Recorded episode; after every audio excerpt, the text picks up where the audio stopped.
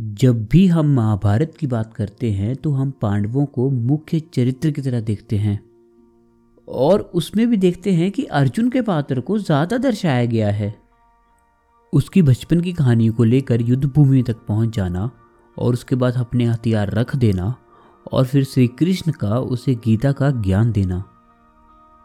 हर जगह अर्जुन की ही तो बात हो रही है। लेकिन धर्मराज युधिष्ठिर का क्या? असल में राजा तो वही बने थे ना? तो वह इतने ज़्यादा प्रचलित क्यों नहीं है? ऐसा क्या हुआ कि बचपन से हमें एक मचले भाई की ज़्यादा कहानियाँ सुनने को मिली? और अंत में उसे राजा भी नहीं बनाया गया। राजा तो सबसे बड़े भाई को ही बनाया गया ना? अगर अर्जुन इतना ही योग्य था तो उसे राजा क्यों नहीं बनाया? मुझे लगता है कि महाभारत की कहानी किसी राजा की कहानी नहीं है।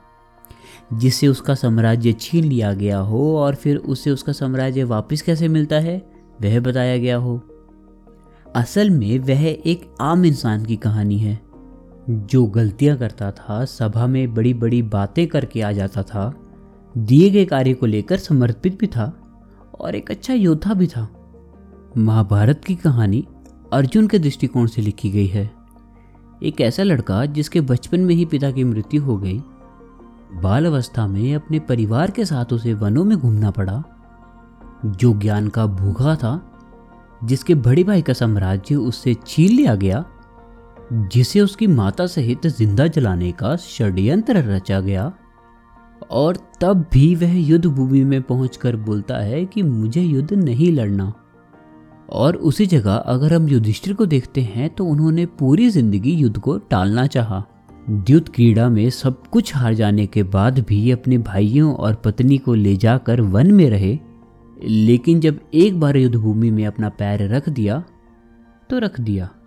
फिर आगे कौन खड़ा है, युद्ध करना है कि नहीं, अपने घर वालों से कैसे युद्ध करूँ, इस उलझन में वह नहीं पड़े।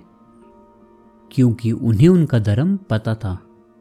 धर्म की स्थापना कैसे करनी है, ये उन्हें पता था।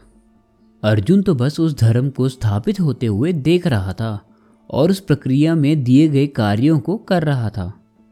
तो अब सवाल ये उठता है कि व्यास जी ने हमें महाभारत अर्जुन के दृष्टिकोण से क्यों सुनाई है?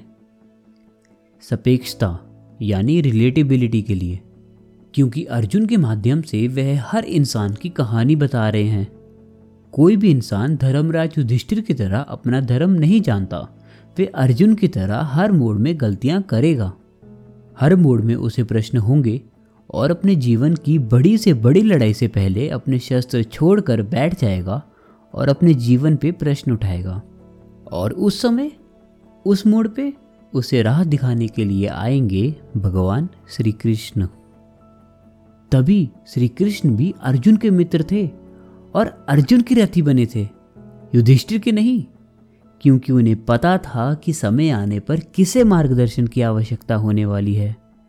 जब गुरु द्रोण का वध करने के लिए श्री कृष्ण ने अश्वत्थामा नाम के हाथी के मरने पर ज़ोर ज़ोर से चिल्लाने का उपाय दिया तो उस समय हमेशा सत्य बोलने वाली युधिष्ठिर थोड़ी ना बैठ गए कि अब मैं झूठ कैसे बोल सकता हूँ? उन्होंने वह किया जो उस समय ज़रूरी था। युद्ध जीतने के लिए वह ज़रूरी था।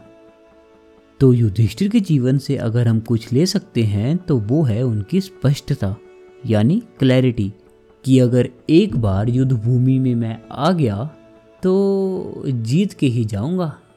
बस that is it for today guys आज बस यही कहूँगा कि अपनी रणभूमि चुन लो और उसके बाद जीत के ही बाहर आओ।